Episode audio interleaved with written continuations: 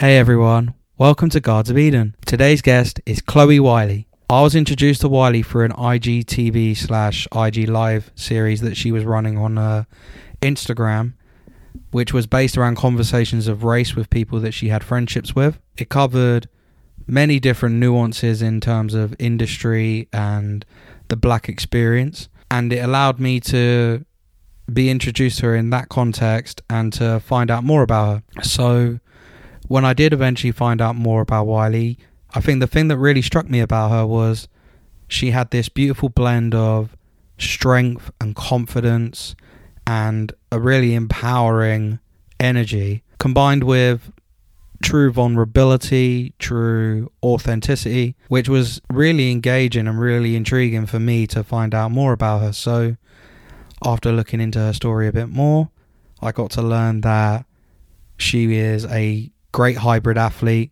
a fantastic power lifter slash Olympic lifter. She's actually held records for the UK before, and that she had this beautiful other side as well, which was based around spoken word and drama. It was just yeah, it was it was a really interesting blend to see and the things that Whylie's been doing in terms of sharing her story and her experience as a black woman has been truly, truly incredible. i am extremely grateful for this conversation. I love what Whylie's doing with her platform and the work that she's doing to help her hometown of Bath with cultural conversations. Just an extremely inspirational woman and another person I'm very, very honored and humbled that I got to share a space with her and share a conversation with her. So, without further ado, three, two, one, let's go. Hey Whylie, how you doing? I'm good, thanks, mate. How are you? I'm good. I'm good. I love the artwork, by the way, that I'm catching like a little glimpse of in the background. Yeah, man, it's by my uncle. He painted it for me for my uh, 30th birthday, so it's a one-off piece. Oh, dope! I love it. so, question number one: Can you give me a song that reminds you of a happy time or just makes you feel good? Yeah, this is easy for me. This Ooh. is uh, J. Cole, No Role Models. Yes. Like, yes. It's just like, you know, when you want to get hyped, ready for a session, on a way to work, in the car, just one of them flexing tunes. So yeah, that's that's the one. I love that. I love that because he's just brought out two tracks today, and I've just been like listening to him all day. So I'm yeah, in that J Cole headspace as well. So that's amazing. yeah. Um, that is gonna live on the Guards of Eden soundtrack Spotify playlist. So that's that's Whylie's addition to it. Boom. So, growing up, what's a young Whylie like? How do you what? How do you remember your childhood and kind of what a young Whylie was like growing up? So um, I was brought up in Bath. Mm-hmm. Um, so it's right next to Bristol. Um, it's very it's a very white city. Um, and it's actually a lot of what I've been talking about at the moment. Um, obviously, with the whole Black Lives Matter, what's coming up, so a lot of people have been asking me what it was like growing up. Then I've been openly speaking about it. Um, so growing up was, you know, brought, brought up by my mom, brother, and two sisters. Um, and it was, yeah, it wasn't like the easiest time um, growing up there, but it's made me who I am today. So I used sports back then as like an escapism. Um, I was very like severely dyslexic from and like just by the age of nine, ten, I still couldn't even read like read or, or write. Wow. It's a bit of a school problem, but like I can remember always being like, it's cool. Once we get out of the playground, right, I'm gonna be running everywhere, be faster than everyone else. Like so that was like my escapism and um yeah, just having that I've always had that drive like really to be honest um, i get that from from my nan um, she, i was very close to her so she was always like taught me you know nothing can stop you it's about what you can do mm. um, and i've just taken that um, throughout my whole life and into my adult life yeah really. yeah a lot of your story like i feel like with people's life stories there's like almost if you think of it as like a movie and you have like themes for a movie like the big theme that i kept coming across was competition Mm. Was it um in terms of I know that you were like sporty growing up and obviously with what you do now we'll catch up about that like later on the podcast but is that something that you think about in terms of like competition being a big part of your life? And would you say that you're quite competitive? I am competitive with myself. Cool. I so, like it. Yeah. To be honest, it was always um, like as a kid, I was I'm, I was very shy, very very shy. Believe it or not, I was very small, shy, like just little kids, um, very skinny. Mm. Um, so for me, it was always finding like how can I find more confidence? How can I like fit in with that group? How can I? And I, I was like, they used to call me like mute as well. I never used to speak. Um, so I had a lot of that anxiety growing up. But then when I was doing sports, so football was my first sport, right? Yeah. Four years old. Um, and that's because my older brother played, and I was playing in a boys' team. Um, but that gave me like massive, massive like confidence, as in like that's when I felt free to roam around and do what I could. Because being when you're that severely dyslexic and you're a quiet child, it was hard. It was very hard. You just felt um, suppressed, felt stupid all the time. But then, obviously, because I had the sports, that was my release, and then that just made me feel fine. And it, that was when I was like, okay, can I be better than yesterday? And that was more for myself than anyone else. Yeah, that that's so interesting to hear. Like I've obviously uh, been introduced to you like kind of recently, but I can't imagine you being quiet and shy. Yeah. That's just so surreal because you're such a great speaker and the way you've been having these conversations, which we'll also cover. But is it almost weird to like for people to hear that in terms of being able to say like that's kind of how I grew up and it's like quite different to maybe the way I am now? Yeah, like some people, I think if you really know me, you're once people get to know me, they are like, oh, you are quite like shy and introvert. But that when I need to talk, I'll, I'll talk, right? Yeah. Um, I just talk for for no reason. But people who know me from back home and family and stuff like that, they, I think they're quite like, oh wow, look at her speaking out. Like they, that's when I hear it a lot from. They, they're going, oh, you come a long way and um, stuff like that. And then how I got into the actual speaking out and why I did was um, I went into fear lessons for confidence and to be able to talk. Yeah. How, so yeah. Yeah, because then you get you get into dance, right? What? How old do you remember? Like when you picked up your passion for dance? So yeah, well, it was, it was drama and performance. Oh, okay. Uh, yeah, so all of it. So so I must have been kind of later. It was probably about thirteen. Okay. Um, I was still quite. I was at senior school and also I was doing. I went to sports uh, sports school, ah, okay. so I was doing really well at that. And then I started doing acting, and then through the social services, we got introduced to theatre group, mm. and then it was yeah. Um, I had a great mentor called Jamie Luck, and he um, yeah he taught me how to become confident, how to um, speak how to articulate words, how to I, all of it. Like this is what people realize. Like I, all of this, I've I've learned. Like I've learned from a from a young age till now. And um, you've mentioned that you moved out at 16 years old. Yeah, yeah, yeah. Moved young. How, like, it's just so it's so hard for me to like. I don't know to think of someone as that mature and making such a like huge step at such a young age. Were you someone that ended up like when you're at 16 you were like maybe a bit more mature for your age than like maybe th- friends of yours or and kind of how was that adjustment to make? Um yeah in in in some ways um i was. So yeah i, was, I literally i think i was just 15 nearly 16 when i when i moved out. Um literally had nowhere to go at first and i had to move on move out to move forward with my life right um, things was going on at home and stuff like that. But when I moved out, I just knew I was never going back. I knew I had to keep moving forward. So in my head, it was this just you just this has to work. This this that's it really. Like I didn't think about how old I was, nothing like that. It was just taking one day at a time, one step at a time. When I was that age, I was um, at college full time. So I just started college. Mm. Um, I was working in a retail store. Um, and then I was um, in two theatre groups as well at the same time. Wow. And then wow. later on, um, I went to National Youth Theatre. And all at the same time doing this, I don't I look back and I think, how did I do this? At the same time, I was still training. Like I did mainly um, like athletics and kickboxing then. So yeah, it was just like, just keep going, keep going, keep pushing. Um, really, and it was, yeah, I suppose I was mature in in that way than mm. others there was also a lot of immature in me in other ways. Yeah. yeah. Um, very naive. How did you um? Because yeah, I spoke to Kaya about this and the National Youth Theatre. You put me on because I first of all I'd never heard of it, and then second of all you kind of spoke about how like the selective nature of it, like how challenging it is to get in there, um, and kind of what it ends up becoming in that way. Can you yeah. speak to people like me before I heard you speak about it? Can you speak to people about what the National Youth Theatre is and just how challenging it is to actually get in the college, not alone? I imagine once yeah. you get in there, they're working you like super hard yeah. in there.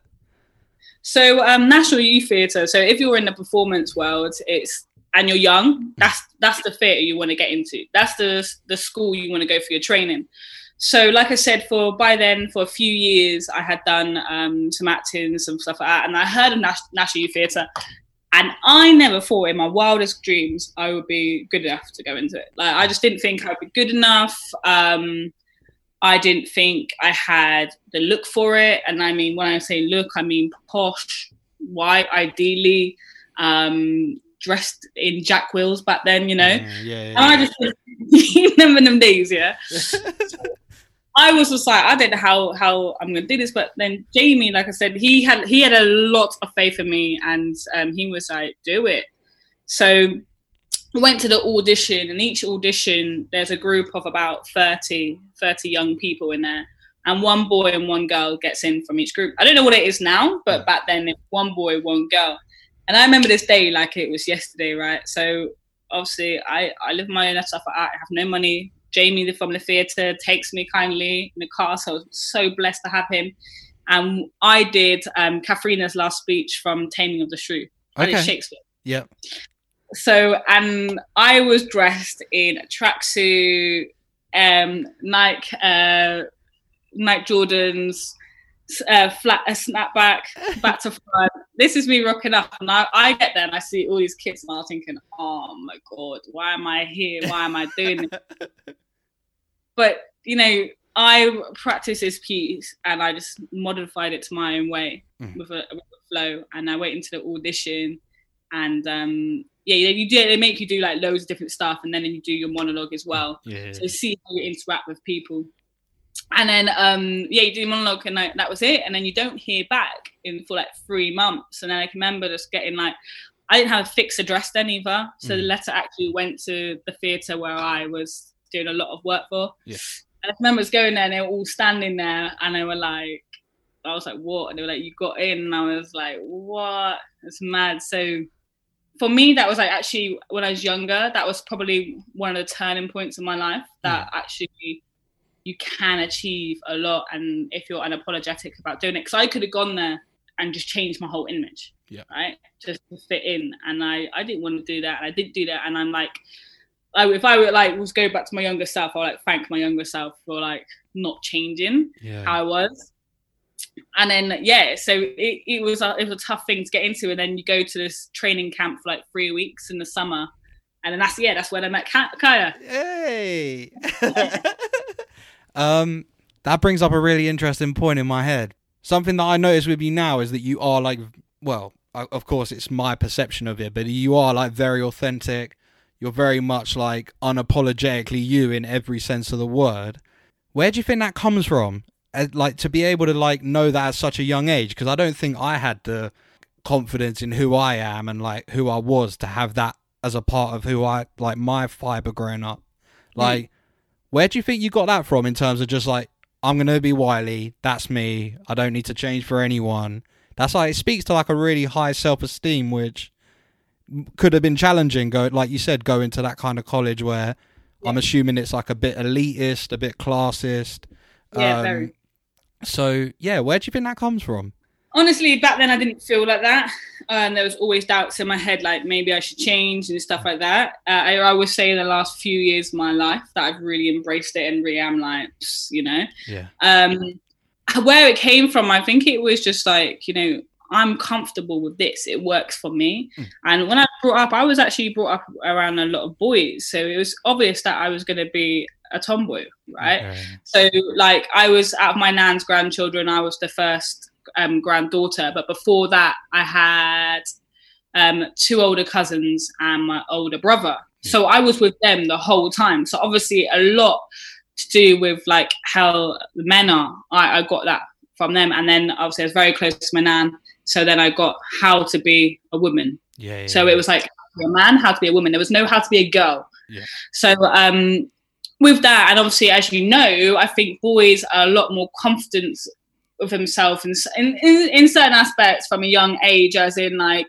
they are more bullyish Yeah. and they say what they like they think is about well my my lot were anyway Yeah. and then my my nan being a jamaican woman it was very much like this is who we are this is what we do so i had that so as a child growing up i was i was always wearing my brother's he-man pajamas but playing with a pocahontas doll yeah. so I was. I was girl, you know, and that's all I knew, and I just I just carried it on um, throughout my whole whole life, and um, it's just how to be tough, but how to be soft at the same time. Yeah, yeah. It's just so interesting. I guess it's just you're such you are like such a product, I guess, of like what you grow up in and I guess until you think about it, you almost just you just accept it for who you are, like Yeah, you know what I mean? yeah, product of my, yeah, hundred percent a product of my surroundings, and like I was very blessed that um, you know, my my mum. So she had a boy first, then she had me, and then she had two girls afterwards. And it wasn't to the last girl, um, who was the girly girl. Right. Um, but like my mum was very much like, okay, cool, you can wear that pink hoodie with the Gap jeans as well, boy jeans. Yeah. So it was always shopping in the girls and boy a boys section. Like it was just cool and like you know played football and stuff. I would like. Luckily, I did have that, and the boys around me who were like, "No, you can be that. Don't think you have to change to be like them." I like I said, there was always that doubt in my head, like maybe I should change, maybe I should be like this, maybe I should be that. And now here I am, uh, 2020. Now it's the look that people want, right? Like now, now girls want to be like dressed in the boyfriend's hoodies and like the tats and stuff like that. So it's just funny, and I was like, been doing this since day. Yeah. I love it. It's so true because it was um I'm trying to think of the artist that they was like she made it like kind of cool. It was like the R&B. Yeah, it was I was going to say it but I was getting mixed up with her and Ashanti, but yeah, Aaliyah was like she made it cool and then like you said it's like 2020 it's like done a mad like I guess it's like fashion it has like cycles and stuff, but Yeah, it's like proper in fashion, isn't it? The kind of like because she was in like the the lot the cargo like baggy cargo pants and right. all that. It was like Tommy yeah. Hilfiger. yeah, I love it's it. funny when it, if, if we like carry on from that. It's funny because a lot of people will come to me and go like, "Oh, like I want a like a body like you, a shape like you." And like before growing up, I was like not even bothered about that. And I was Mm. like, "Hey," and they go, "How'd you get it?" And I go, "Honestly, it's years of training. Like Yeah. the muscle density is different. Like if you see like obviously Sarah Davies, like who you just spoken to, the muscle density we have is completely different from people who've started training." Who are same age as me, but started five years ago, three years ago Yeah, because yeah. we started so young and that's what a lot of people don't don't realize Mm. Yeah, it's um actually it's another thing me and Kaya spoke about about like body image and how like the female perception of like what beauty is has like really changed since like kind of she introduced herself to the fitness industry and how it used to be like beauty was like really skinny and now like a lot of like strong women it's like promoted more it's celebrated more and it's like a great thing for it like that we're a little bit more although we we're a bit maybe more judgmental because of social media like actually a bit when it comes to like the conversation of like the female body is like that you know beauty comes in all these different shapes and sizes like you said and it's yeah it's just a much better place to be in that sort of environment for sure. 100% 100% and you can respect what people do and see it through their physique now. Um like yeah definitely I've, like like Kaya even so I think Kaya started later than me I started working in the fitness industry seven years ago and I can remember one of my first places where I worked in was Virgin Active okay And like remember, like you know, you sign people up, and a woman was like to me, "Yeah, I want you to train me, but I don't want to look like you, bruh like physique." And I went to it. You know what, love? It's cool, you know, because you ain't got no work work effort. I just down, that herself down. I thought, you want to come to me like that? Cool. And now it's mad because I get people like I haven't trained my full potential properly for the last like eight months because I've had two injuries back to back. So not like my normal training. and I've had definitely suffered with like some body dysmorphia in this time. I'm thinking I don't even look like I train no more. That's how I feel like because wow. I don't feel like it, and I think I don't even look like a train no more. Like what the hell, you know? And I prided myself on the way I look. But actually, every time I say that, it's really weird. Like a, a random person will come up to me like, "Oh, I guess you do some kind of sport. What do you do?" And I'm like, "Oh, show." it's true though. Like, well, but that's just like it is mad to me because you like I see all of your Instagram stuff and it's like, bro, you're like strong. You're training quite consistently. I mean, we'll get into the injuries because I found that the injury mindset for me is like so interesting. It's something that it's different for a lot of people, but it's like largely like quite similar in terms of like the emotional range you go through, right? right. Like me and you could get like a completely different injury, and it's like you've got to accept that it's happened, go through the rehab, which is like ninety five percent of the time really fucking boring and like right. not fun to do. Yeah, I just found it interesting. I can't wait to talk to you about it. But um, National Youth Theatre, what what do you think is like one big lesson that you took from your time there? That I think you know, growing up, growing up was highlighted to me anyway about like in this country in this world about a race divide mm. and um, a class divide, and I think going there just proved it even more. Yeah. And then I think from that moment is when I really, really understood that I'm gonna have to work ten times harder as a as a woman, as a black woman, to be seen, to be heard, and to do what I want to do in life. Mm. And um, I think that's what prepared me for that because although like like Kaya said probably said because Kaya you know she's very like me you know we've got the same energy we've got the same like hype we've got the same kind of mindset and like we weren't even the same group I don't she probably didn't tell you this story but we weren't even the same group we met outside like um when they were like uh, making us go to our different groups and we just got on that moment and that's how strong our auras were compared to the others. But like that's the first time where I've been accepted into something mm. and like was proud of it and then also walked away from something feeling disappointed. Oh. You know, so as in disappointed because I knew after all that they were they were still looking for one face, one voice, one type. Like you, they wanted you to be in a certain way. Um, so after that, I didn't do a lot more work with them. Like um, I've, got, I've gone to done like, excellent stuff, but not necessarily with them. Like I said, I did my training and everything with them. But it was it was definitely a moment in life when I knew I have to have a strong mental game to get through to whatever I, I want to do in life because people will want to stop me just because of the way I look. Yeah. Yeah. So Kaya, what she said was that you've got a way better memory. Yeah. Which, she was like, "Trust me, you'll probably hear more from Whylie. She probably she remembers the whole like time better than I do." But um, literally, yeah. but um, you then go to London South Bank to study dance and performance. Yeah. Um, firstly, how did you find London? Yeah, so I'm I'm still in London. I I yeah. left and then um, that's it. I never returned. Yeah.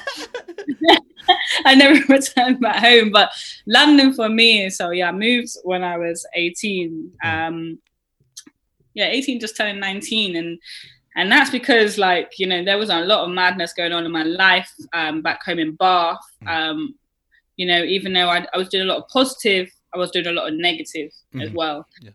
And I knew for me to really dive in and find out who I am in life and what I'm, I'm capable of doing, I had to move from Bath. Like Bath was suppressing me as a person.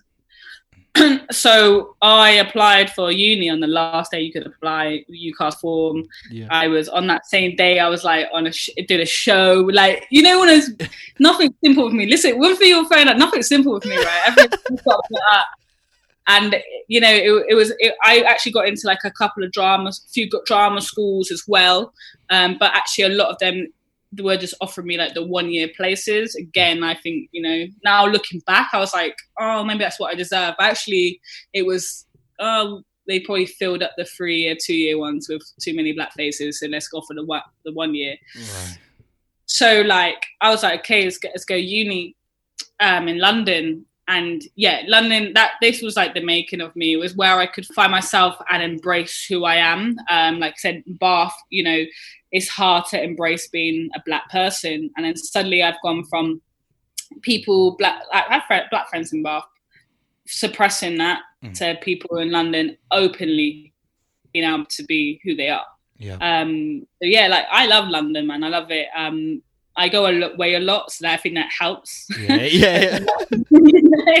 I don't think London's gonna be a forever place, but you know, yeah, London definitely has something about it. Like you know, it's almost like you're Peter Pan in London. Yeah, yeah, yeah.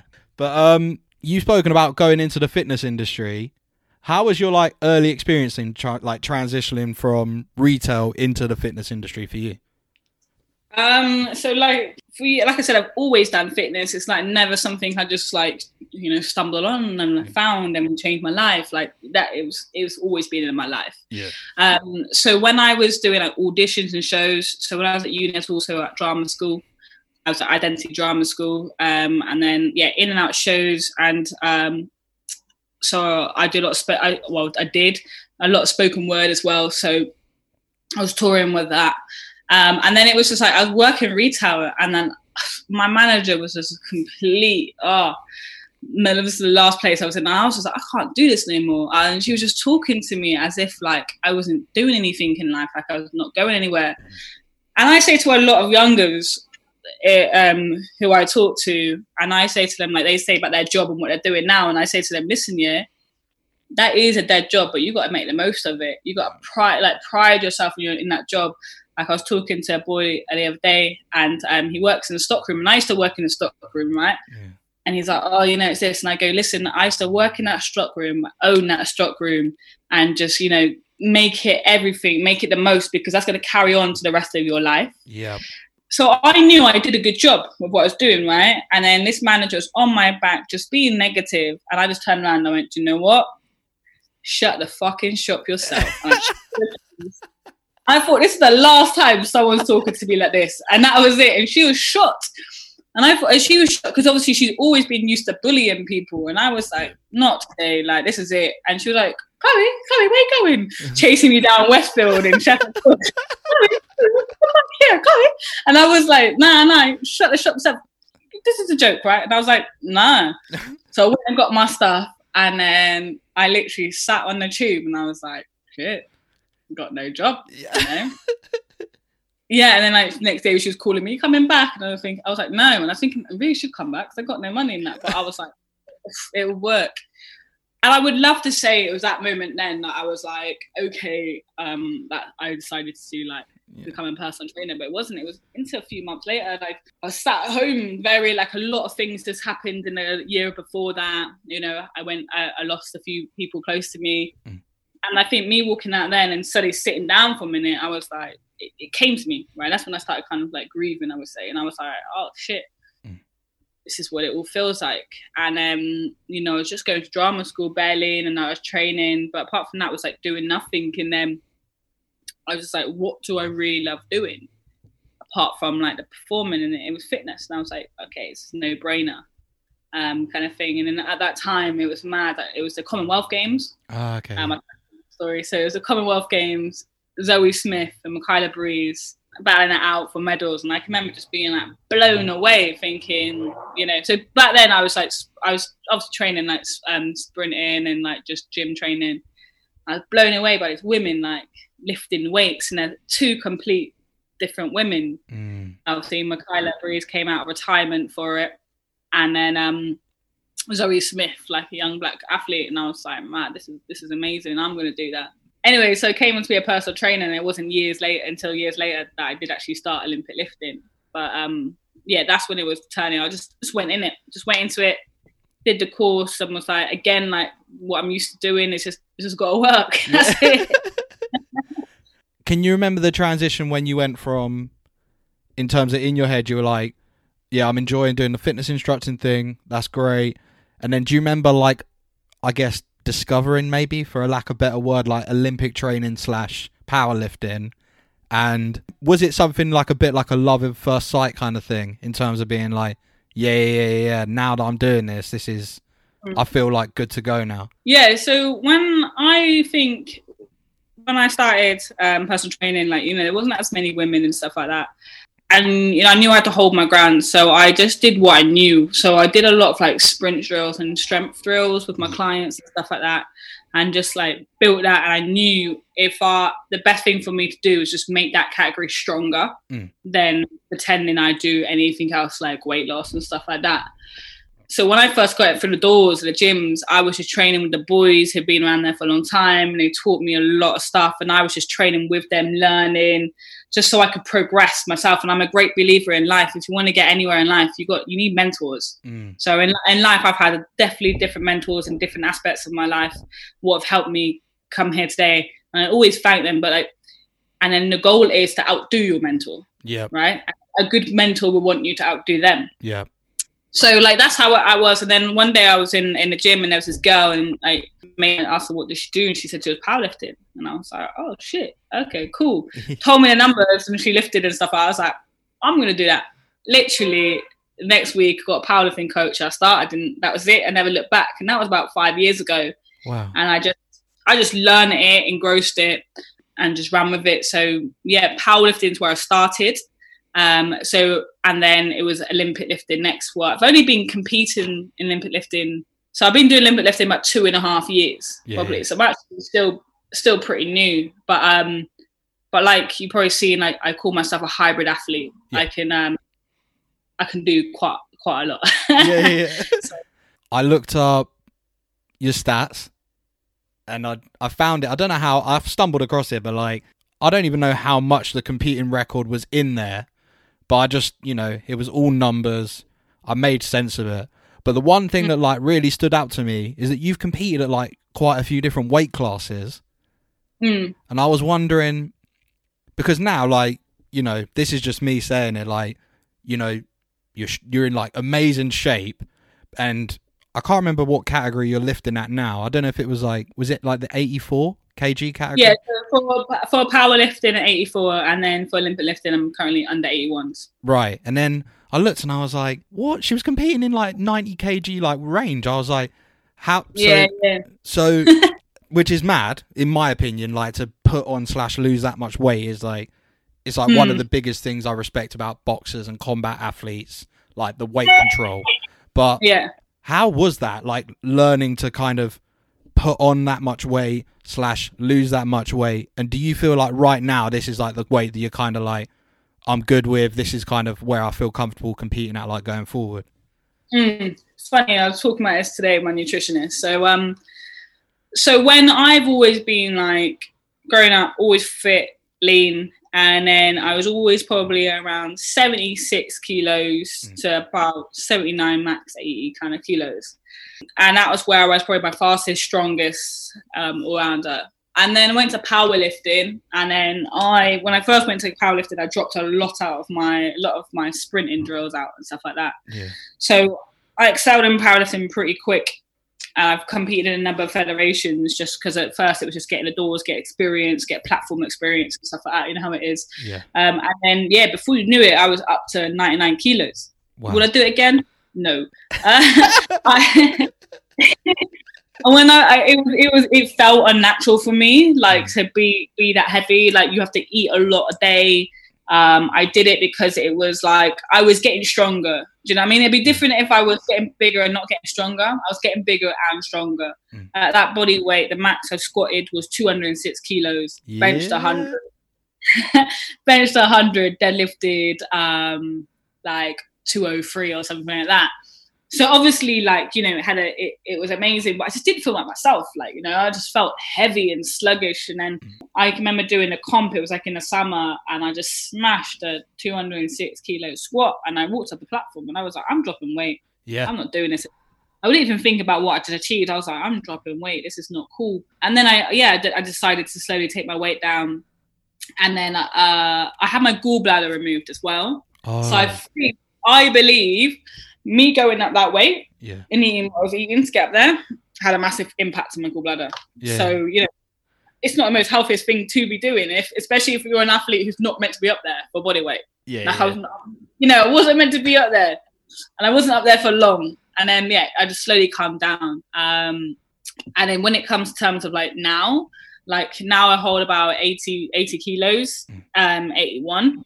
After I broke my hand, my wrist, my body weight did go up a bit because I wasn't moving as much. And then when lockdown happened, I was like, okay, cool, let's get back down and comp weight because there's no need for me to be up here. Mm. So me and my nutritionist have been concentrating to come into comp weight. And yeah, now I just want to lose an extra few kilos. The reason why is because I've been that body weight mm. and I'm faster, more explosive um, at that body weight. Um, so it's just going to benefit me more of a lifter. It's not about looks; it's about what's going to benefit me moving around the bar.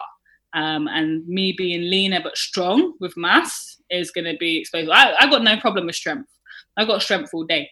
So if as Olympic lifter, it's just like how can I be more explosive and leaner and obviously tech, more technical. Mm. So yeah, we're just working on towards coming down a few more kilos to to get that. I think it's so interesting.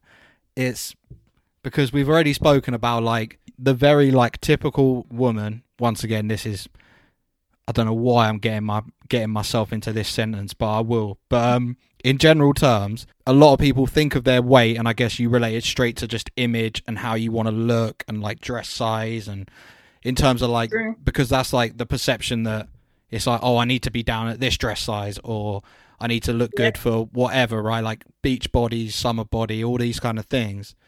You've obviously had to approach your body and weight for like a completely different and like unique way because you're thinking of it in terms of the movement and everything. Do you feel like that's like changed your relationship with your body in terms of like that being the primary focus of like how you perceive like weight and all these different things? Hmm.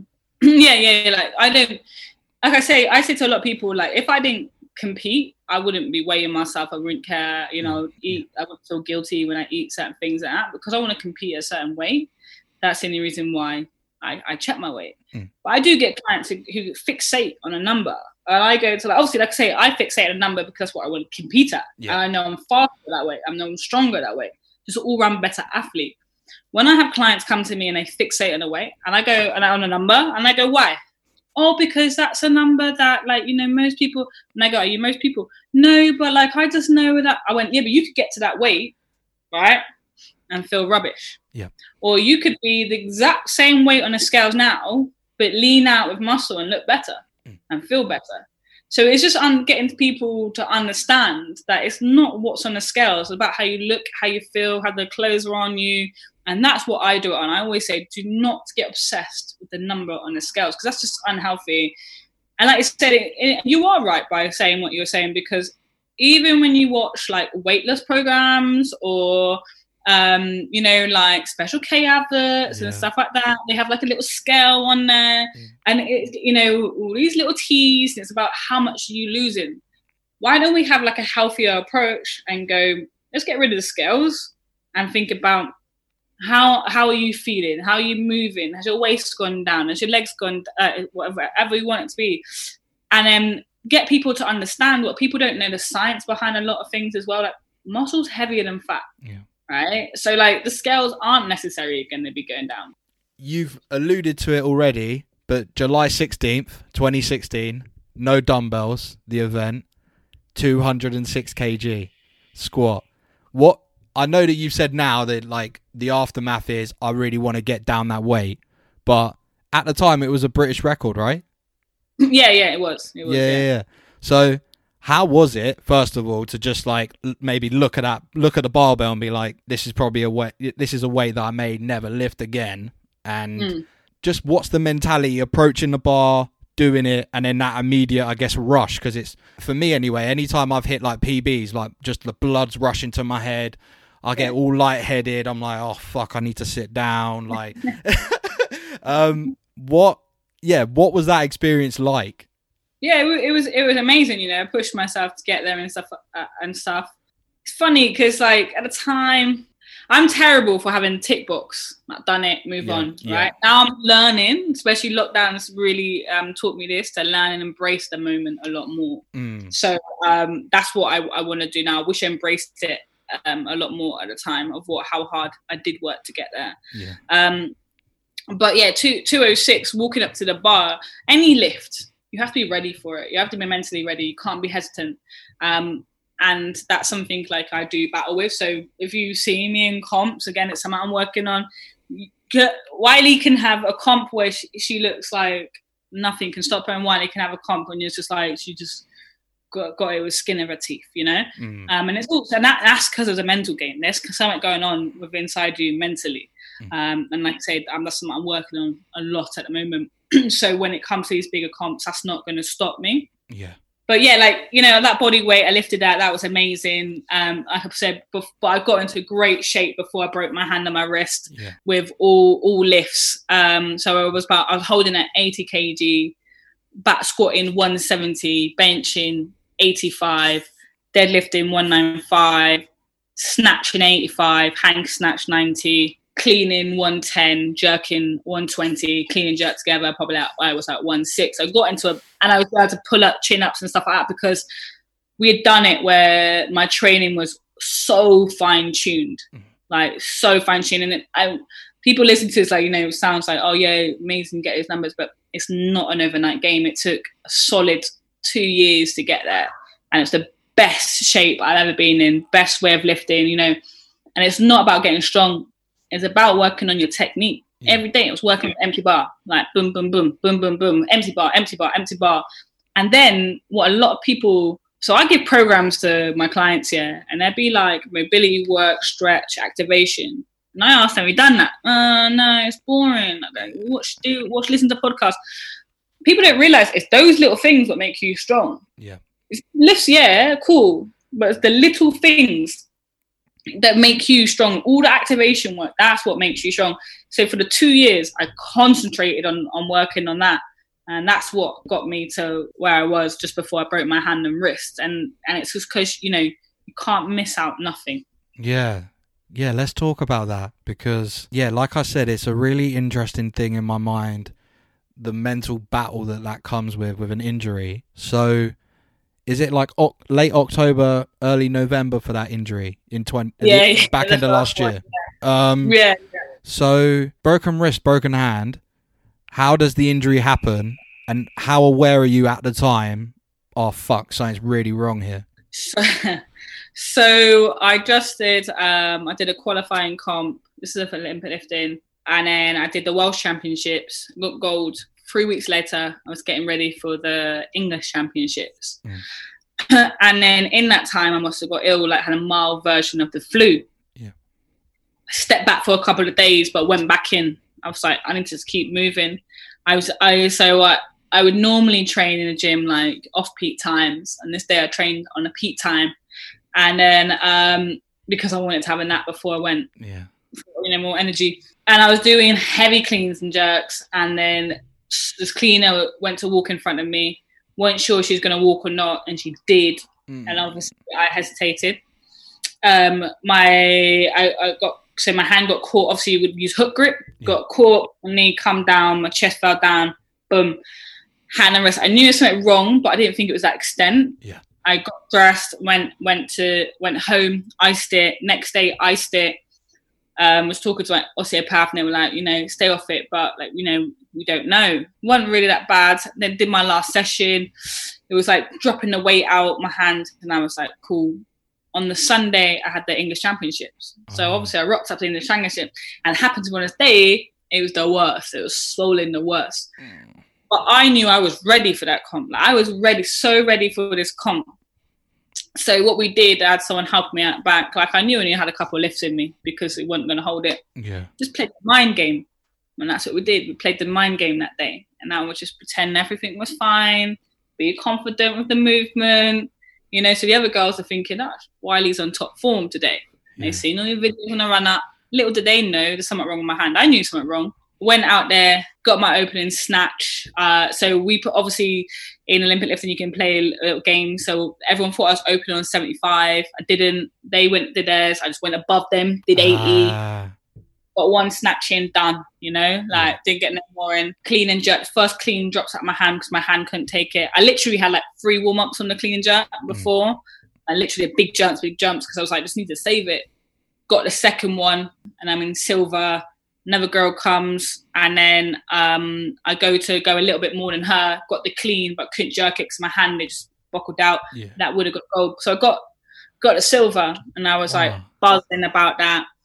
And then I went and got saw it checked out, and it like a few days later, and it was um broken hand and wrist. And yeah, I was gutted because, like I said, I worked so hard, and then literally three weeks later, I was meant to go compete out in Barbados, and then I didn't. So I went out on holiday, and it was the first time ever like I had to stop.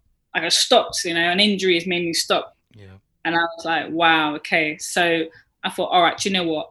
Enjoy this time. So I just enjoyed that time. I went on holiday. I went away for like six weeks, traveling around and stuff like that. Came back, and I was like, cool, ready to get back into training. Got back into training two weeks in, boom, got a trap nerve from my lower back to the bottom of my foot. Mm. And it couldn't be released at first. And you know, we've all we figured out why it happened. Now it's just like because my placing of my foot, that's what we've got the trap nerve. It's actually not from my spine. And then so this happened just before lockdown. And I did a comp just before, so in between breaking my hand, my wrist, I managed to get a powerlifting comp in, qualify. And then just before lockdown, this, this happened. Honestly, I couldn't believe it. This is this injury's been bigger than my hand, my wrist. It's been the most mental, challenging. I had an MRI today, a private one, because all that got cancelled because of COVID. Yeah, yeah. You know, we're finding that now, but yeah, it's been the hardest mentally, and I think that's because I've it's made me stop. It's made me reflect, and everything we've talked about in this in this chat for the last hour. I've never stopped and think about anything before. Right. I've never stopped reflect. I've never I've never grieved for my traumas. I've never, you know, even thought about why I went through what I went through and until now. And, you know, obviously you spoke to Kai yesterday. Kai is very spiritual as well. Yeah. And I had to accept, and I was like, the universe has made me do this. Like, the unit, because otherwise, if listen, if I had no injury and lockdown come, I would have been loving it. Uh, yeah, you know, yeah, I, so, I've been fine. But I obviously we've seen me training, but I haven't been training. Do you yeah, know what I mean? Yeah, yeah. We're nowhere in the same way. Like training was like my meditation, and to suddenly stop for this long, mm. like you know, two injuries back to back, this long, and it honestly is it's brought me to tears. I've learned how to grieve in this time. I've learned how to um, acknowledge my own feelings. So yeah, it's like you know, it's it, it's it's been hard mentally, and like there was a time where I'm very visual. Like I, I believe in a lot of visualization. Like you know, if you want to achieve something, you need to visualize that. Visualize it down to the T, like what's what your shoes are on and stuff like that. Yeah. And I was always doing that, and then it got to a time in the last few months I couldn't even visualize. It was gone. It was black, just black. Mm. But I knew I was still going to achieve what I'm going to achieve because I had it in my heart. And and then literally last weekend, an image came back, and I was like, okay, I'm coming back. But that mentality, like we are saying, it treats different people differently but I do believe like I had to go for it to to shred layers of me to go into the next step of my life. Um, especially when you're trying to achieve the impossible, right. as some may say. You need to make sure you have looked at all corners of your life and inside out to to get there. Yeah, yeah, that's um that's incredibly powerful in terms of to have that realization your answer was really similar in terms of with Kaya's, like how she's perceived like lockdown and in terms of like reflection being like the biggest thing almost as, as a sticking point and mm. it's something i like wholeheartedly agree with and it's something that has definitely been like a big thing for me in terms of it's really forced you to like address everything in your life in terms of maybe you can kind of ignore like the odd thing and be like yeah no i don't really need to worry about that now like you said if you live like I quite instinctively live my life quick in terms yeah. of like fast paced. I have quite a naturally anxious mind, so I'm naturally yeah. like a bit like that. So yeah. So for me, it's easy to go like, oh, I don't need to think about that. That's cool. And then once you start slowing down, you got no choice. I'm. It's like, oh, yeah. I better start mm. working all this shit out. So that's super interesting. Like really, really, really powerful as well. How has that? How has that been then? Because do you feel like there's almost like a pre-lockdown Whylie and like an evolved like as we transition out of like lockdown Whylie? Yeah, so I think I started to go through this before lockdown, right? When it first happened with my hand and my yeah. wrist in October, November. And then when lockdown came, I was like, okay, I need to surrender. Like, I mm-hmm. need to surrender to the universe. And for me to not have control over everything, like that was hard. So I was like, okay, what what can I do in this time? And I knew I had a feeling it was going to go on for as long as it did. Yeah. And so I knew I had to work from the inside out. So um, that was, you know, with my food. Mm. When I'm when I'm on diet, I'm full plant based. When I'm off diet, I'm veggie. Um, so I went to my nutritionist. Let's let's go. Let's just do it.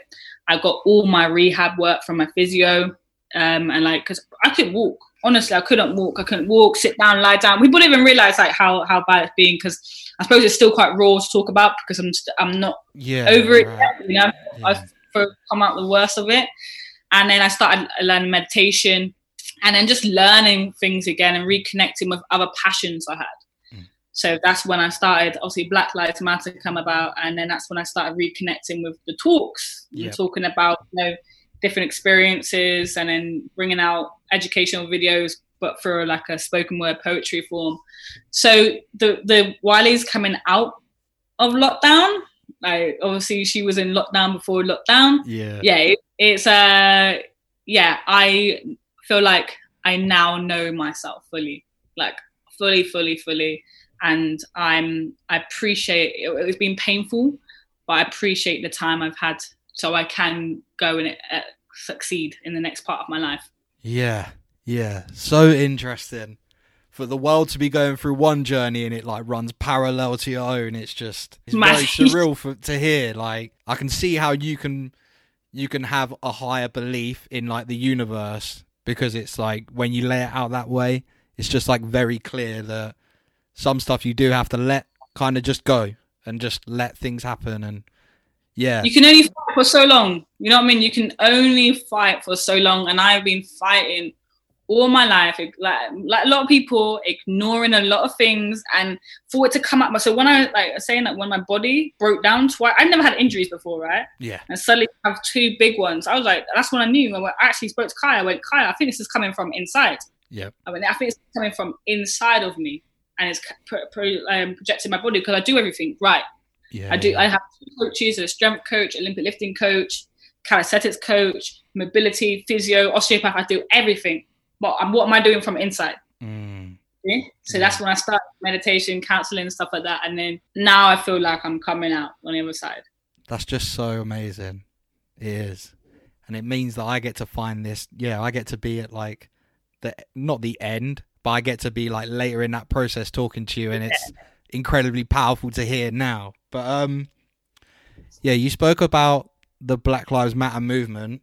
My own experience, I guess, to be transparent, has been like it's been like one of the most educational, informative, insightful past like couple months that I've maybe experienced ever in terms of just learning about yeah, maybe my own behaviors in some way, but just learning about the black experience more so and being able to empathize even though I can't live through it. So we get to May 25th and it's that there's one incident with Amy Cooper calling the police on Christian Cooper, the bird watcher, um, because he asked her, "Could you please put a leash on your dog in where it should be?" And then the second, obviously, being I guess the more publicized in terms of globally. Um, I've kind of described it as the earthquake that shook the world in terms of the George Floyd murder from the police officer Derek Chauvin. Kind of think it's important to say his name because he doesn't mm. deserve the anonymity. Anonymity, even. I appreciate firstly that you don't speak for all black women. Women. I appreciate you don't speak for all black people, and that this is Chloe Whylie's response to what happened. Yeah um, I think it's important to say that because as soon as you are someone that you don't want the listeners to believe like, oh, this is how everyone feels, and I also don't want you right. to feel to have that pressure like I represent mm. everyone because that's not the case whatsoever. But what was your initial response? And what feelings did that bring up, especially in a time like you said, where there's a heightened sensitivity there in terms of because of the injury, you're in this state of reflection right. prior to this even happening, and then you have to deal with the trauma of the visual and just the experience of your own growing up and everything. So, what was your initial experience, and kind of what was the emotive response that you saw from the George Floyd incident in particular? So, when when obviously George Floyd happened, like for me, you know, mm. I was just like, again, really? Okay, cool.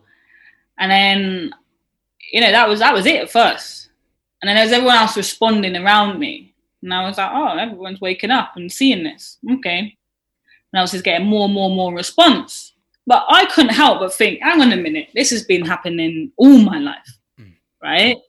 And now you want to listen because you're sat down. And what is this the new train? Uh, you see, you follow my post, and I go to anyone. If you've posted anything to do with Black Lives Matter and, and, a, and a uh, black square and you're not willing to actually follow up on stuff like that, remove your post. Yeah. You know? Mm-hmm. And the reason why I say that is because this is this is not another fad workout. This is not another trend of banana bread. This is this is our life.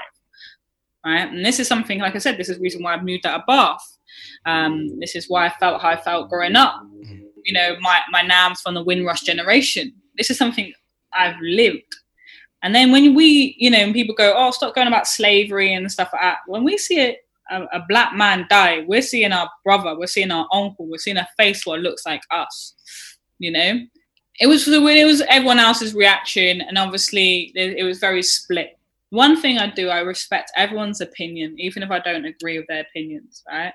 And what I've been doing at the moment is talking from my experience. So obviously, I called out the fitness industry. I mm. called out Gymbox, and the reason being was they've supported a lot over the time when it comes to, you know, pride, mental health, and all these these things. And I'm listening, I'm with it. I'm with it. And I think it's amazing. But the moment you start doing that, you have to support all. Mm. Especially when you're a, a gym as diverse as Gymbox, you have to be willing to stand with everyone. And that's why I call Gymbox out because I thought, no, actually, you know what? I'm ready for this. Yeah. I'm mentally ready. I'm not talking from a place of emotion or anger.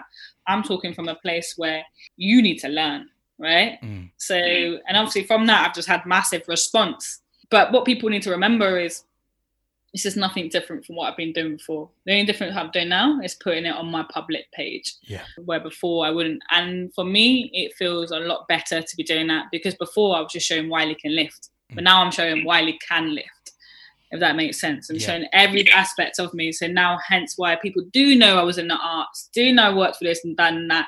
Um, and I just want to educate people on my view and how I feel like we can move forward. And I'm very, very um, keen on how we can move forward and how we can all work together to make everyone feel comfortable in a workplace in everything they do. So, and you know, that stereotypes are getting washed out and we're being seen for people um, and our actions instead of you know stereotypes like, like i'm saying but you know also people need to be aware that you know george floyd um, is one of many we need to stop fixating on america and understand what's happening here at home the media show george, george floyd die over and over again for a reason right they control what we see there's a reason why they did that. I think they thought it was going to get a different response, but actually, you know, as humans, we've come together more yeah. and started yeah. understanding and learning from one another. Also, you know, we can't just learn from documentaries and books. We need to talk to each other. We need to express to each other. We need to communicate. We need to uplift one another. Um, and just start being a bit more diverse and open. Um, so that's what I've been working a lot at the moment and still working on. And then by doing that, it opened doors for me to go back home to Bath. I was asked to talk at the Black Lives Matter protest there, and to have something like that in Bath, huge, yeah. huge. Yeah. Just you know what I mean, like just something like that doesn't happen there. And I got asked to talk there, and now I've I've done like you know I've worked with Channel Four. I've got another documentary coming out. I'm setting up a group in Bath called Young Black Bath. Um, and support getting my own theatre company opening there. Um, I'm working with Bevel House so loads of stuff has come from this. So, you know, and um, and it's just giving me that drive where I'm not just thinking about myself, I'm thinking about others around me, and um, I'm just I'm just so blessed. Like people like you have like supported and listened, and and that's what I'm focusing on. I'm focusing on the people who are ready for the movement, are who are ready to listen, who are le- ready to learn from one another, you know. And when I say the black community now, I mean the white people, Asian people, all people around us who want to move forward together. Because what I want is equality. It's not just about Black Lives Matter. It's all about us respecting one another and, and start getting rid of these barriers and walls we have. Yeah, it's um seeing everything has just been amazing. Like, yeah, I found you in this time, which is obviously strange, right? In terms of, yeah, I might have seen you, but because I'm not, I'm not a big like follow all the fitness influencers kind of people. So, and I know that's not you, but I'm just saying in terms of I may have like not stuck with your profile and what you were doing if it weren't this time, right? So it's massive, and I just think the one thing that's really come up in my mind, and you, your answer maybe has spoke to it more, but I do still want to ask you it anyway, is that how have you balanced your own emotional process with what you saw? Because for me, anyway, it's like the 2020 version of like Emmett Till in the lynching mm-hmm. story, right? That's basically what we saw. Um, yeah. It was like a modern day lynching. So that's tough for me to see. Not alone, as you said, like you see George Floyd and you see a family member, you see like someone that is like a face that it looks like you and there's just a mm. different connection there that I won't ever get to 100% understand. But how is it dealing with your own emotional process with seeing that alongside people? I can imagine loads of people like me and loads of people like white people, Asian people have approached you and looked for you as like education or they've looked to you to just like I guess seek out what your experience is and how you're doing it's like unfortunately that's one thing I think maybe we're we've struggled with as white people through this time in terms of we want to we want to like ask and be educated maybe more so than actually just being proactive and looking for platforms that are kind of hmm. in that stage so i guess my question is how do you separate those two in terms of people seeking you for information and education whilst just processing everything that's happening in Whylie's life is as the woman and as the person yeah I feel like it's it, it's come to me at an interesting time, mm. especially when I've been doing a lot of a healing process um, on myself with like past traumas and stuff like that. And it wasn't until this, until all this, and then Channel Four asked me to do part of their documentary on, you know, your first racist experience that it's still embedded in me, and like this has actually helped me reflect and heal heal myself. And I don't want youngers to go through through the same thing um, people asking it has been days when I've had to like just completely step back, you know, how can I serve if my if my cup's half full? Um, but when I the day I spoke out to Gymbox, I knew I, I sat here in a corner of my sofa. It was like 9 p.m. in the dark, and I thought if I when I the moment I do this, this is it for life now. You know, mm-hmm. from that moment on, I'm a culture activist, and I can't drop this now. And I had to ask myself, am I ready for that? On top of my own life, my own dreams, and my own own goals. And I was like thinking, what's my life if everyone else's life is is not being uplifted as well and moving forward? I am very conscious of still educating and still showing my lifting and stuff like that. And for me, it's amazing that it's actually grown my platform. I know a lot of people's platform who's spoken at Black Lives Matter, it's dropped their followers and, and stuff like that. For me, in this pandemic, I think I've gone up like 3,000 followers. Wow. It's mad, right? And I think it's by staying at home and not even doing my big lifts, and that's for me is showing me that what I'm doing is right. I was saying it's not about the followers, but I mean the way I'm delivering what I'm saying mm.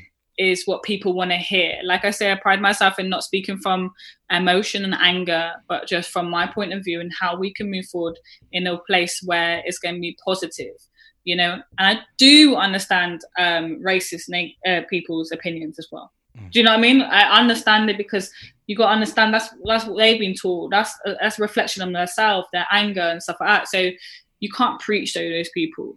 And then that's what i'm trying to um, do is just educate and set platforms and stepping stones for the next generation the same way my ancestors did for me so i can sit here and talk and have an easier life it's about moving forward and moving forward together but um, yeah, this is this is like I said, I've got lots of big things coming up, and I, am super excited um, on just how we can progress forward. And you know, Black Lives Matter. Everyone, everyone um, is starting to see that and see that now and understand the history of it. You know, we don't forget the history of the wars or the Holocaust and stuff like that. The same way we shouldn't be forgetting slavery but also the same way you can't be looking at black people as thugs or slaves. Mm. And I start looking at the emperors and empresses um, and the millionaires and billionaire black people and the things they have achieved as well, and stop putting us in the negative light. So yeah, I'm I'm I'm super keen to keep um, pushing forward as well as my lifting. Yeah, it's um, yeah, I can only imagine like stepping into that space, which I guess prior to stepping into it, you've got you've got maybe an inclination of like how it might be received, but like you said, you got no idea really, like in terms of whether people are gonna hate it, whether people are gonna like it, whether people you're gonna attract more people. Because mm. yeah, it's not, it isn't the specific follower account, but I guess it's the the person that you attract. Then right, like you right. you attract someone that actually supports what you're doing and what you really believe in because you're so aligned with that mission, right? So. Mm because you know you could be lifting and feeling a certain way and having a load of followers that are just like closet racist they just want to see someone lift and right and it's like well you know you then question like you know you're not just a number then in terms of a follower you're not just another follower you're like a human being i don't really want follower me on social media anyway so i guess exactly. it's, it's the give and take in it i guess but you spoke about doing the channel 4 thing i found that like wildly profound firstly and I thought you were fantastic on there. How did that opportunity come about? And also, you spoke about the relationship you had with your dad. How mm. challenging was that to just like know that this is going to be on Channel 4 and you revealed something that was maybe that speaks to the profound nature for me anyway. It took me back. I couldn't believe it. But of course, it gave me such a deeper, profound respect for you as a woman, as someone just sharing their voice it like it did it gave me an even deeper level of respect for you for being as open as you were about our relationship and i think we should celebrate that like as people that people being honest about their experience. And it took courage. It took like like amazing courage. So how did the channel 4 thing come about? And how challenging was it? Or how, how what was the emotional process of you coming to the conclusion that you were going to talk about that story? So um, people didn't watch it. It was um, Channel Four were doing small episodes on George, reflecting George Floyd taking take a knee off my, my neck, mm-hmm. and um, you think you still find it on their Instagram page. So I was put forward. I think a few people put me forward to, to Channel Four, and then link came, and then um, I spoke to the lady, and she she just asked me about my first race experience, and then I, I and obviously everything else was going on. It was just like you know, there's me talking about it at home uh, um, on IG Live, and then there's talking about to the public. And I was, yeah, like it was probably one of the most hardest things I'd done to put mm. myself in a vulnerable position and talk about it. But at the same time, sometimes you have to say something hard hitting to be heard. Um, and that's my truth. That's how I lived. That's how I was brought up. Um, you know, having a, a, a, white father whose father was racist. Mm. Um, you know that's that's stayed with me for my whole life. And, and I'm healing from it and healed from it. But that's a reality of a lot of mixed race people like our family members are racist you know? Um, and i think that's how you got to show to people who haven't experienced racism that racism comes in all sorts of forms. It's not just like, you know, being called the N word. It's not just like discrimination. It goes so much deep rooted in that. It's about this system and the way our society sees one another. So, yeah, that's why I did it. I thought, you know, um, if I want people to listen to me, I have to learn to be vulnerable. And I've never been so vulnerable in my life. Like, I'm, I'm quite like walls up. But one thing I am learning in life is to be more vulnerable because that's how you're going to help more people. And, and so that's it, really that's what it was just me just accepting to be vulnerable at that time and just tell my story. Yeah, it's um I mean, yeah, talk about courage, right? Like your most vulnerable moment in life was on channel 4. Like is it like is there an element of like that's very weird like to just know that? Yeah, like you know, I knew I was doing it and like like the positive feedback I had from people who thanking me for sharing that, mm. and then people like kids' parents like thanking wow. me as well, just saying like you know, like kids seeing like a face like them talking out and, and and seeing what I'm doing now and how I'm achieving. That's why you do it, you know. Of course, they came with some hate and some racist slurs, but you know, it's not about that. It's not about them. It's about like the ones who's going to benefit from it, and that if that means eight year old kids going to see me on TV and then look at me on Instagram afterwards, you know that gives them the hope that gives them like that's a that's a game changer you know? Yeah 100% it's a very big game changer. In my opinion it like yeah 100% you started a series during the lockdown called let me educate you mm. and it's along the theme of a spoken word.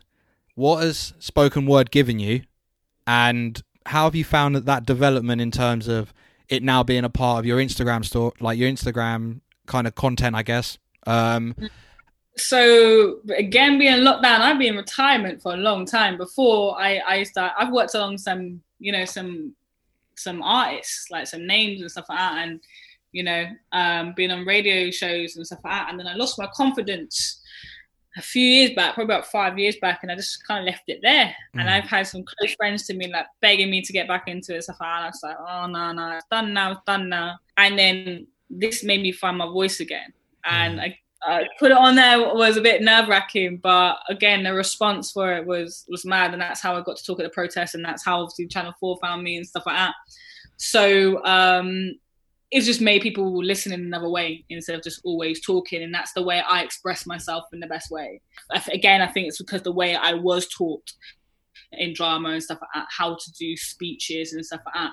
So for spoken word for me, that's the way I get a point across. Um, so yeah, obviously, yeah. Let me educate you. It's still going on. We we just record. I went to studio last week. First time in the studio for years. Mm. So we recorded a piece called Young Black Bath. We're doing a big video for that. Um, so you know, we're being we're pushing that to be on put on big platforms. So it's gonna be exciting. It's gonna be exciting. Um, like I said, I'm not a one-hit wonder. As in, I don't just do things for the now. The moment I start speaking about Black Lives Matter, it's, it's to keep going on. It's to keep going on, as well as me doing the sports. Um, so yeah, spoken word just happens to be part of part of it now. yeah, it's like pre pre college dropout Kanye, isn't it? It's like yeah. no, I um I really urge. I mean, I urge everyone to take in all of your content, but the the spoken word things you've done through Let Me Educate You are like, yeah, I just can't say enough. It's just gems on top of gems. Like Thank you. Um, another one other thing that you've been doing with the lockdown is having conversations with people on Instagram Live. That the reason I can kind of say it now is that they actually live on your profile, which is amazing. So anybody that's um listen to this right now afterwards, check out Whylie's Insta stuff because there's amazing content on there.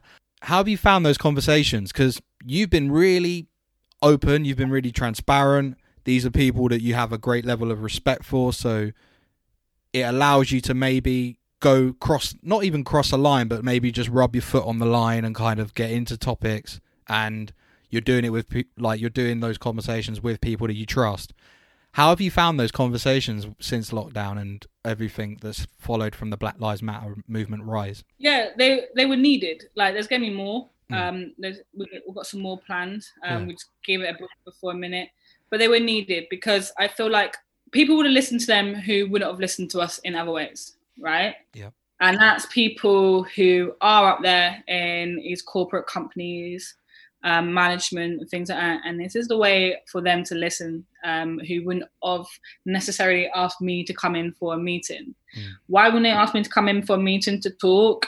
Probably out of fear. A black woman who who's tatted. You know, they've already got an image in their head. You know, with with like who works out and stuff like that. We've already got Im- image in their head. So the reason why I've done this because you see me talking to a different people, different types of people. It's that so you can see the way I come across. It is genuine, and yeah. what I'm talking about is real. It's true. It, it's happened. And like I say again, I'm so thankful for the response I have had from it, and it's just purely from educating um, people on what it, what race does, class, being gay, trans, and I talk about it all. You know, I'm not just sticking to Black Lives Matter. Black Lives Matter has opened up for me to be able to talk about all the problems we do have. Um, and like I said, the reasons why I put it there is because I'm talking not just from my voice, but for people who feel like they can't talk.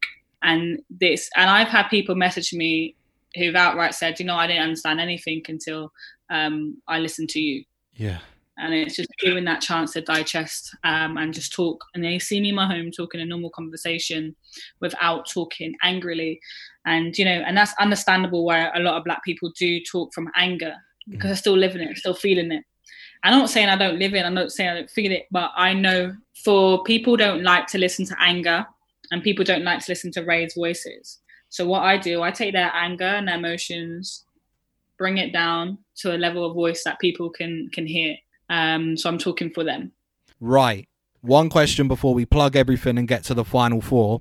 Right. As we're transitioning out this lockdown and we're getting we're getting a new leveled up Whylie coming out of this. You've spoken about a couple of your projects, and I'll get you to plug everything after this question. But how are you feeling about transitioning out of lockdown, and how do you feel with just all these amazing opportunities, I guess, that have presented themselves as you kind of transition into? I, I almost scared to say normal, but I guess a pre-COVID life, I guess, in some way. Yeah. so I'm gonna keep doing what I'm doing and um, just can continue working on myself mm. firstly, so I can obviously help everyone else. So work on myself, um, just get to the next stage of these injuries, um, and then progress forward in that way. And then just coming out of this um, a lot more grateful, a lot more open, a lot more relaxed. Stop living life in a uh, fast pace. Yeah. And I just want to embrace everything I'm doing a lot more and things around me, um, and learn to enjoy the process. Um, so yeah, that's that's it really. Like I, you know, saying like I'm just excited for what's to come. You know, like it's been a lot of dark days, but the whole time I've, I've still been excited. I've been excited. You know, um, I'm very grateful for life. Um, so I'm just excited to what's next. That's amazing. Right, we do have a final four questions, but before we do that, because I know I'd forget otherwise, please plug all the ways we can find more Whylie going forward. It, it mainly is it's, it's Whylie can lift on everything. Twitter, um, Instagram, Facebook. It's just Whylie can lift, but just keep on top of that, and then there you'll see when up projects are coming up next. Um, keep an eye on our IGTV um, and anything you see there, like um, what's been posted already. Like let me educate you ones. Please reshare um, and just send them on to friends. And that's it, really. Just just keep on supporting, and I appreciate and I see and hear every single one of you. Big things are on the way, so tune so tune in, tune in. Um, right, Whylie. These are the final four questions. I need to work a way of rephrasing it because it used to be these are the deeper life questions, but obviously these natural conversations go there anyway. But these are these are um, these are four questions that I ask everyone. They've slightly changed for this back end of season three, but yeah, they're just questions that they're they're more to general life, as it were. So okay. the first question: If I was to give you a megaphone that spoke to the entire world and you could share one message, what would it be? Open your hearts. I love it. That's awesome. I'm a big fan of that. Um, number two. What's your biggest personal struggle that many people may not know about? Probably anxiety. Yeah. Yeah, anxiety of overthinking everything. I hear that. That's a big one of mine. Um, number three. What are three personality traits slash characteristics that you would say you've built your life upon up to this point? Okay, so I build my life around a lot of humor. Um, you know, uh, you probably see on my IGTV, I could be talking about the most serious thing, but I'll make sure everyone has a little laugh in there as well.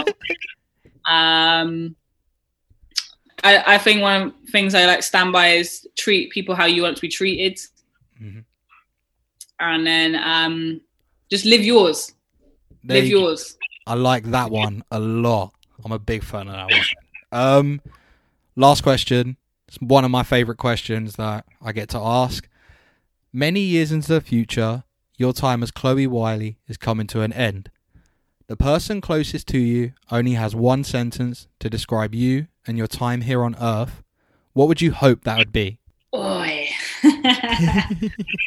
that is interesting.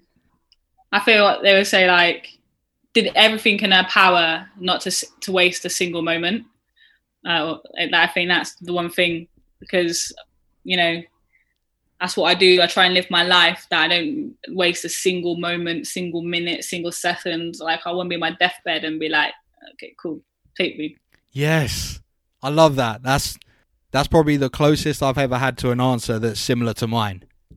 Is it? Yeah, yeah. Because yeah. obviously, I think about it in my head. I'm like, oh fuck, like, what happens the day that I ever have to answer a question like that? But um, yeah, I love that. That's amazing, Whylie. I appreciate your time so much. Um, being able to talk to you was a pleasure. It's I cannot recommend for people listening right now.